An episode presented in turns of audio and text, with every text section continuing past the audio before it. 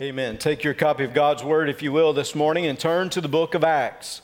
Acts chapter 4. Acts chapter 4, as we begin this morning in verse 23, looking at God's Word to us and hopefully being reminded of how blessed we are to be called the people of God and to have the people of God in our lives. I pray that we experience that this morning. I pray that we know that because it is one of the greatest resources that God has given us and that is the church, the people of God. I mean, when you think of the church, you're not talking about the building, right? You're not talking even about the programs. You're talking about the flesh and blood people who are around that belong to the family of God just like you do. And how blessed we are to have those folks.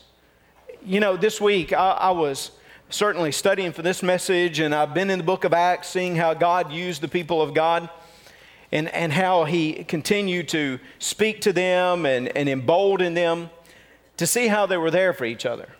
And as I was reading through, I, I did something that probably I should not do. I, I actually looked at social media. I'm going to be honest, it's probably one of those things I shouldn't do that often. Because as I looked upon social media, I saw a, a lady that I had known some years ago who uh, began to talk about how she had basically given up on the church.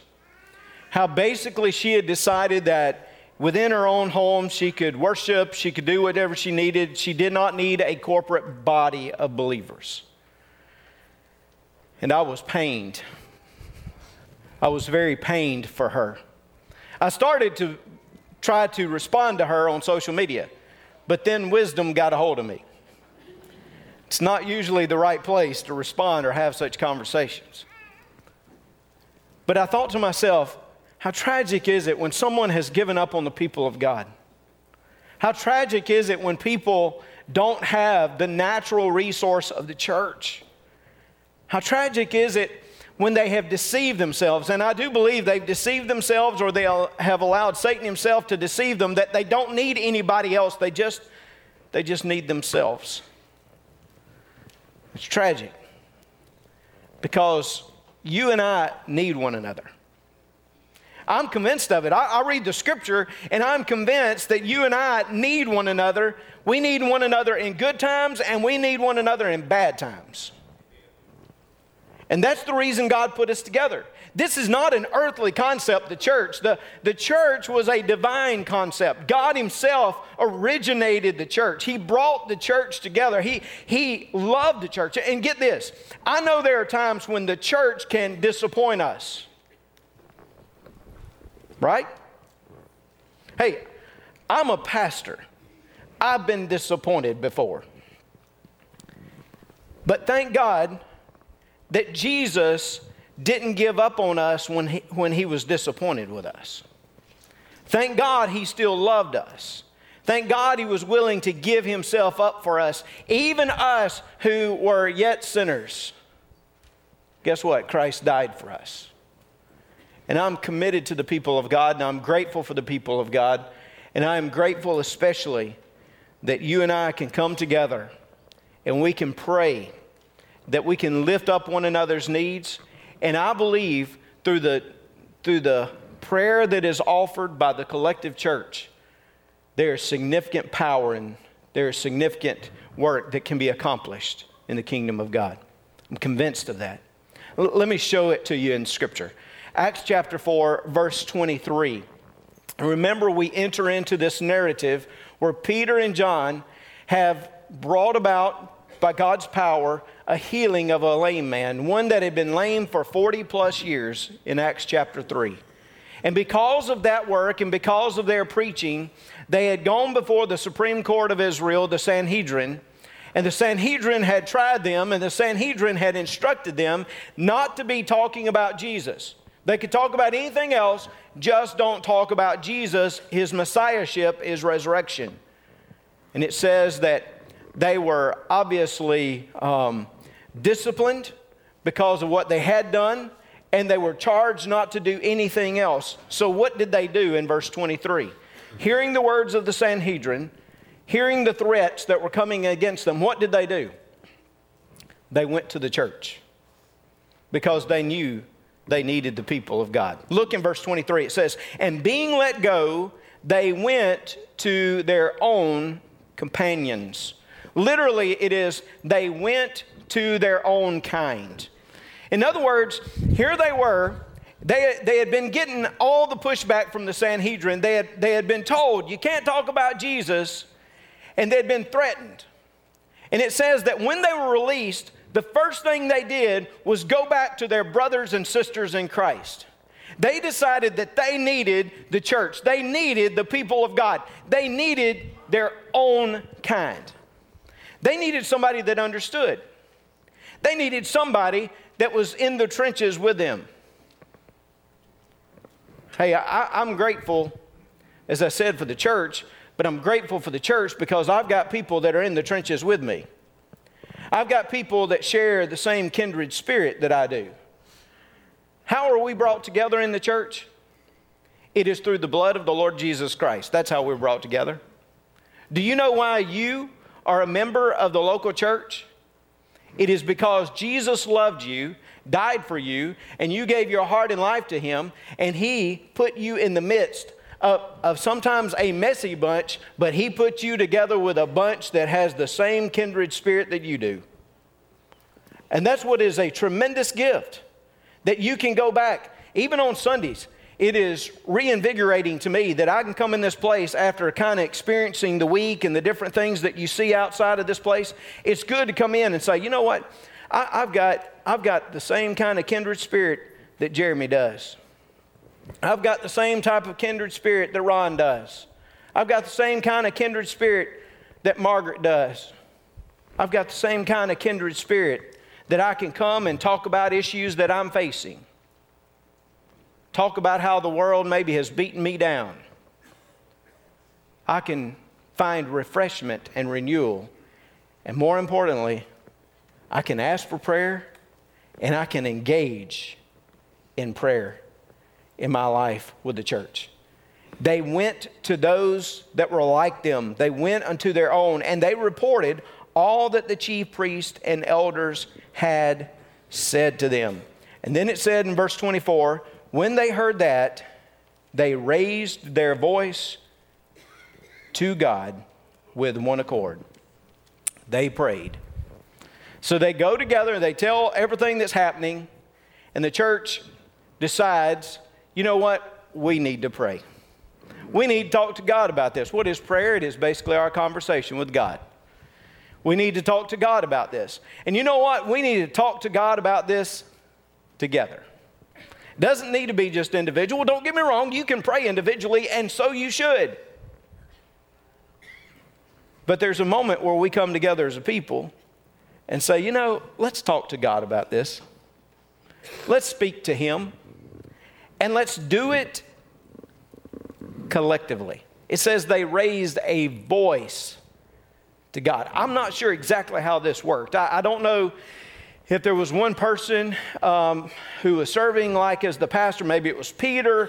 Uh, I, I don't know who it was, but somebody, I believe, got up and they led the vocal presentation, the vocal dialogue with God. I think they did. I think one person probably prayed, and the others were all in agreement with what was being prayed.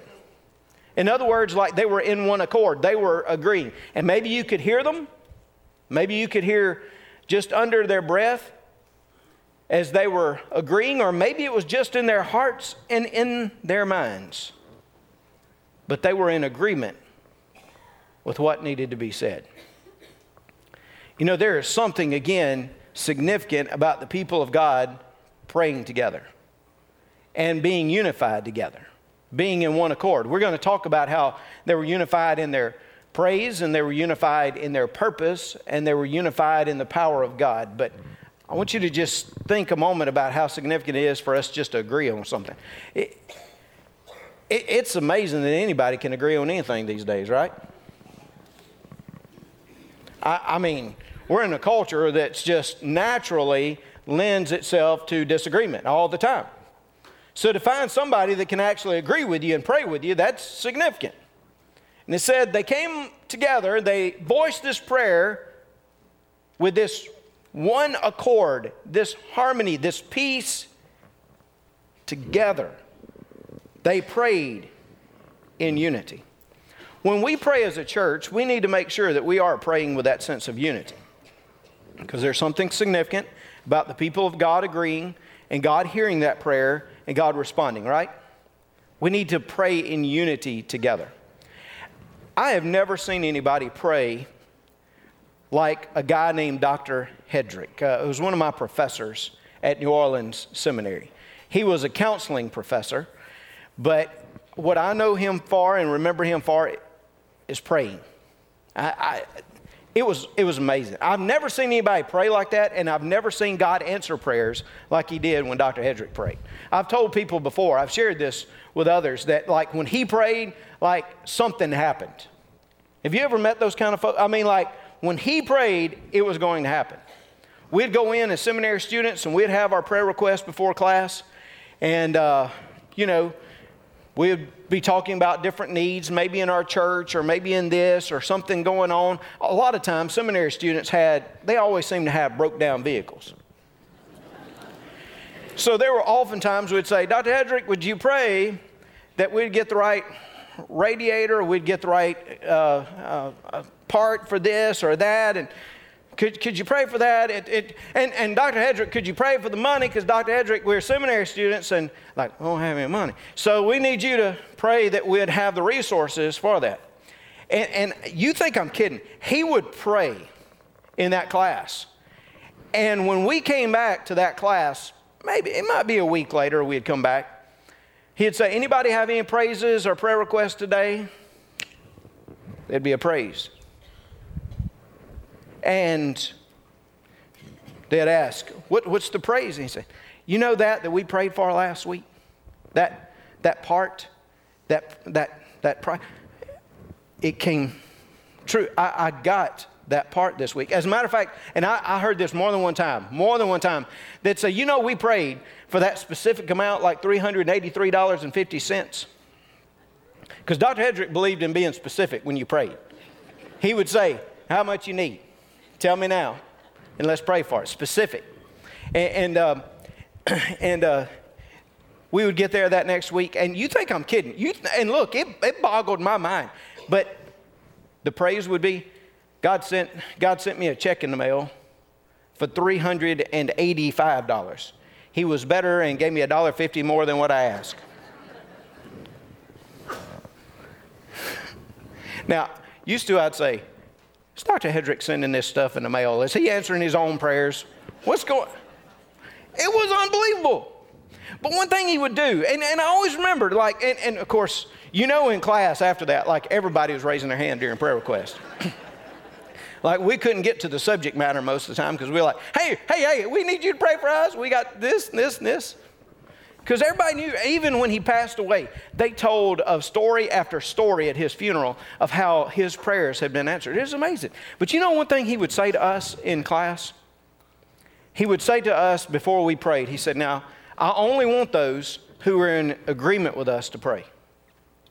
If you, if you are not with us today, if you don't believe this, if you're not, he said, don't, don't, don't pray with us. At first, I was kind of offended. I was thinking, he just told me not to pray. But he, he would emphasize how the people of God needed to be in agreement, in one accord, as they prayed. And I never forgot that. Obviously, I'm still talking about it today, and that's been years, 20 years or so ago.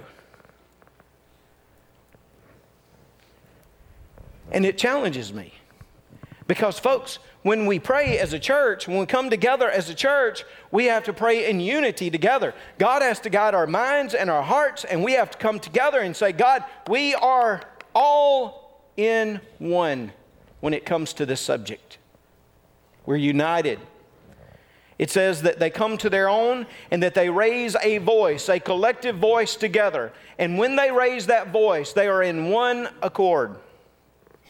And it doesn't matter if the preacher is praying or whether it was a deacon who is praying or whether it's a worship leader who is praying, every time we go into the very presence of God through prayer, we need to unite our hearts. We need to be in one accord as we speak to Him. And oh, how we need to pray. I will even say it we need to pray more and more and more than we ever have. When I look at the early church in the book of Acts, they came together a lot to pray. After the ascension of Jesus into heaven, it says that they came together and they prayed. When they were seeing this great movement of Pentecost, as they gathered, it said that they would pray. Shouldn't surprise us, Jesus' whole life was marked by prayer. When he was here, he was in communication with the Father, constantly praying. And so should his disciples. So should the church be known as a place where collective prayer is given. Remember what Jesus said about the temple? He said, My house, my place here, I wanted it to be known as a house of prayer. And thus, for us, as the people of God, being known as a place where people can come and they can give their request, and we as a church would pray. E.M. Bounds said that any church that calls itself the house of God but fails to magnify and teach the great lesson of prayer should change its teaching to conform to the divine uh, pattern, or it should change the name of its building to something other than a church, he said. We need to be people who gather in prayer corporately, collectively. Now, notice this prayer here that they offer. They are united in praise. It says, as they offer this one voice, voice to God, verse 24, it says that they said, Lord, you are God who made heaven and earth and the sea and all that is in them, who by the mouth of your servant David have said, Why did the nations rage and the people plot vain things? The kings of the earth took their stand, and the rulers were gathered together against the Lord and against his Christ. For truly against your holy servant Jesus, whom you anointed, both Herod and Pontius Pilate, with the Gentiles and the people of Israel, were gathered together to do whatever your hand and your purpose determined before to be done. He says, Lord, we, we praise you collectively because we recognize all through this that you are Lord. Now, that word Lord there in verse 24 is not the same word that you usually find in the New Testament for Lord. It actually means something like master, owner, the one who has everything, controls everything. Lord, we praise you because you got this. That's really what they're doing. We praise you. Now, why were they praising God for his sovereignty and how great he was? Well, Peter and John had been released. Remember? Peter and John had stood in the same place that Jesus had weeks before. And Jesus had been crucified because of this verdict of the Sanhedrin. But now, Peter and John, they've stood before this hostile force. They've been imprisoned. And God was greater than all of those officials. God was greater than the Sanhedrin, and God released them to send them back to the church. And how happy they were. Like, it, it hey, Sunday morning, it, to me, it is good to see people. Some of you I haven't seen all week. Some of you I have. Some of you bug me, dear. But some of you, I just kidding, just kidding, just kidding, just kidding. Y'all get a little sensitive. I can tell. But it's good to see one another when we come together. But can you imagine being at this prayer meeting? You're in there praying and, and, you're worshiping, and you know Peter and John, they're down the street and they're before the Sanhedrin. You heard that they were in jail overnight, and all of a sudden they show up at your door and they walk in. Would it not be a moment to say, hey, hey, hey, we need to pray, and what we need to do is just praise God first of all? Let's be united in that. How happy are we that He is Lord and He is owner and He is master and He is over Pontius Pilate? He is over all of these officials. He is over it all. I praise God for Him being over everything. I'm reminded throughout the week. I'm reminded throughout the week how good our God is and how sovereign He is over all activities. When one of our church members when one of our church members has a sudden issue, health issue in her life, when we don't know whether or not she'll be able to make it to where she needs to be and, and go through the procedure, when we have all kinds of uncertainty, and all of a sudden we see how God takes all of those things, works it out, brings healing. I'm going to tell you, you as you and I as God's people, we should stop and say, God, praise to you because you are over everything. You are the healer, you are the master, you are the one that deserves all praise and all glory for who you are. And I'm going to tell you, things happen every day of the week where God shows His Lordship, where He shows that He is still in control. And we ought to celebrate when we see it in our people's lives, when we see it in the church's life. When we see how God is moving, we come together on Sunday. To me, see, Sunday morning, this collective gathering to me is like the big Super Bowl, the Super Bowl of the week because you and I get to celebrate what God has been doing all week long. It's not just about Sunday morning, it's about what He has been doing in our lives and how He's been showing Himself to us. Peter and John, they show up, and the people of God said, Let's praise the Lord.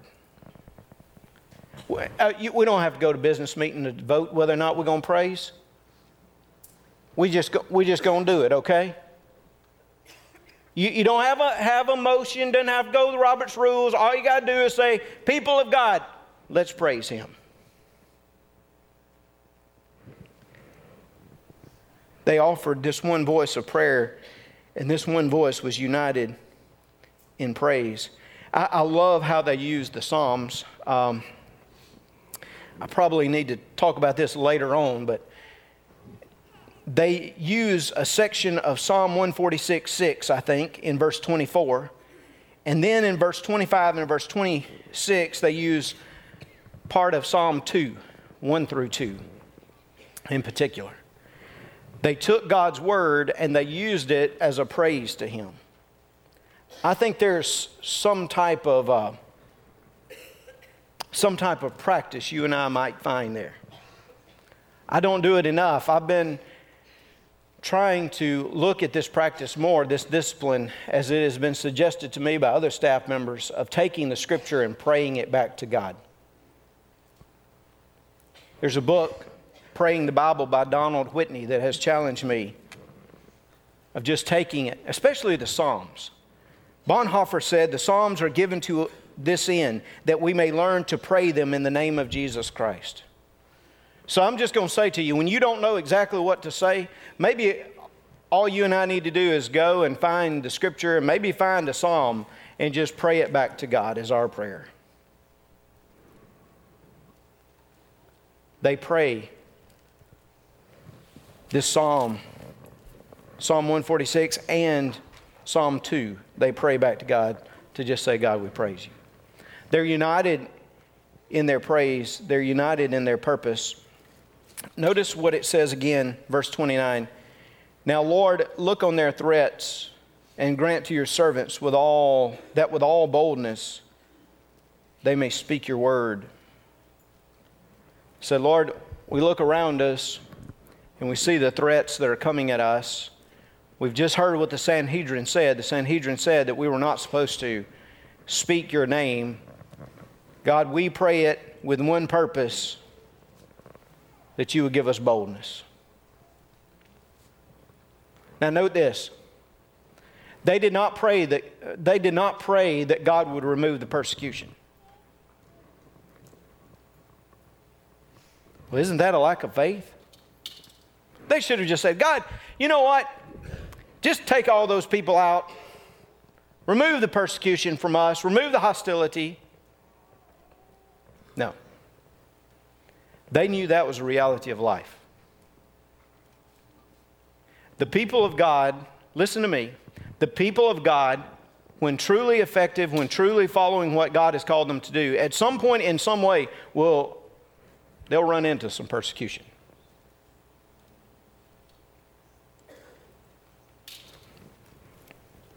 They knew they were in hostile territory. God told them to go to Jerusalem first. Remember, Jerusalem was where Jesus was killed. And Jesus said, I need you to go there first. They knew there would be hostility. They didn't pray for that persecution to cease. Now, I'm not saying that there aren't times I, I pray, God, would you change circumstances? Oh, I guess I shouldn't say this, but I say a lot of things I shouldn't say. God did not promise you the best life now. And God is not just interested in your happiness. Did you hear me? Oh, He's interested in your joy, in your contentment. That's different than just happiness. God wants you to be joyful even when persecution comes in your life. They prayed. They recognized the reality. Hey, we know we're going to be prosecuted, hostilities coming. Jesus said, The world will hate you. So, what did they do? They said, God, give us boldness. Don't let us cower down to this persecution. Don't let us wither in the midst of hostility. God, give us boldness in intimidating circumstances. Oh, they had, they had experienced it, Peter and John in particular, in verse 13 of that same chapter, chapter 4. It said, Now when they had when they, that is the Sanhedrin, had, had seen the boldness of Peter and John and perceived that they were uneducated and untrained men, they marveled. So Peter and John had experienced that boldness. They had stood before the Sanhedrin. The Sanhedrin looked at them and said, These people, they haven't even been trained, they haven't been educated. How in the world could they stand here before us with such confidence and assurance? And I love the last part of that verse because it said, And they realized that they had been with Jesus.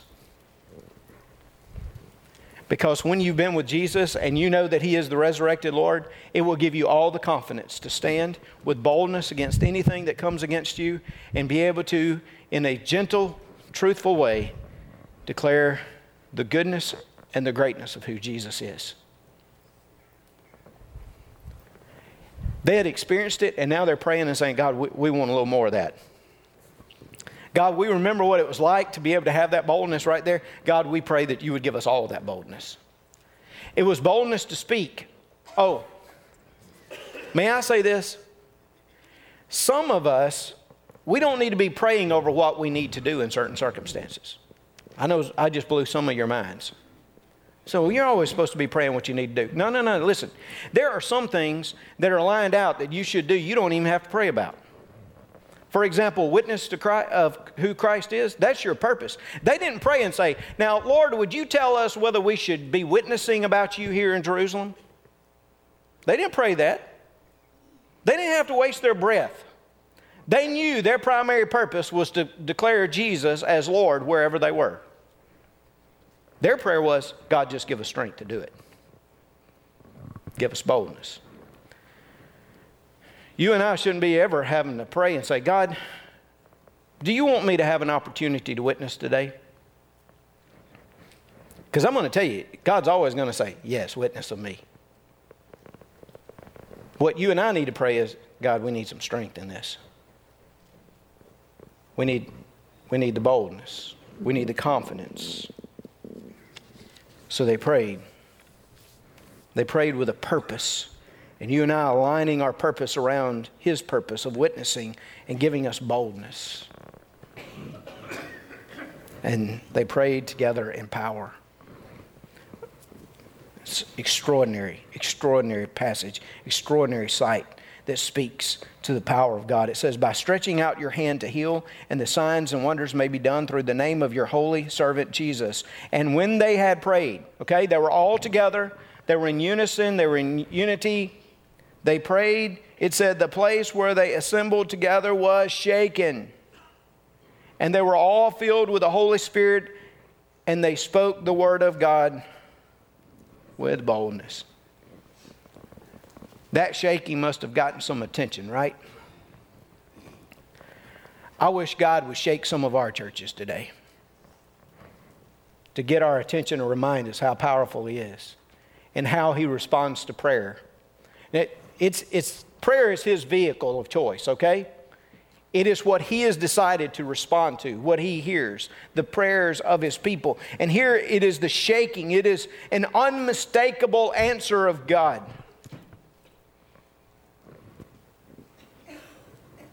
Because prayer as John Piper says, is the coupling of primary and secondary causes. I love this. It is the splicing of our limp wire to the lightning bolt of heaven itself. When we pray, we see power in our hearts and lives, and we see His power make a difference. See, prayer can do anything God can do, right? Do you believe that? Prayer can do anything God can do. Why do I say that? Because when I pray, I'm dependent upon God and His power. So when I pray and I'm asking Him, that means I'm relying on God who has all power to do whatever He decides to do. Prayer can do anything God can do. And the people of God praying is powerful and significant. It has the power to bring life. How many of us have prayed for certain individuals in their salvation? We've done it together. We've asked our Sunday school class, our fellow brothers and sisters. We've asked others. And we've seen that prayer answered. I'm not saying there still aren't some we need to be praying. There are some that I still am praying daily that God would listen and God would work in their hearts and lives.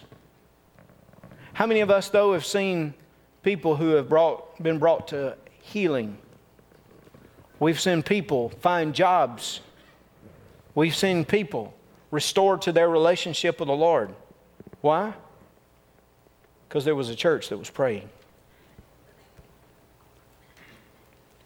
I thank God that some of your moms and grandmoms and granddaddies and great granddaddies, that some of them came and they committed themselves to prayer for you and for me.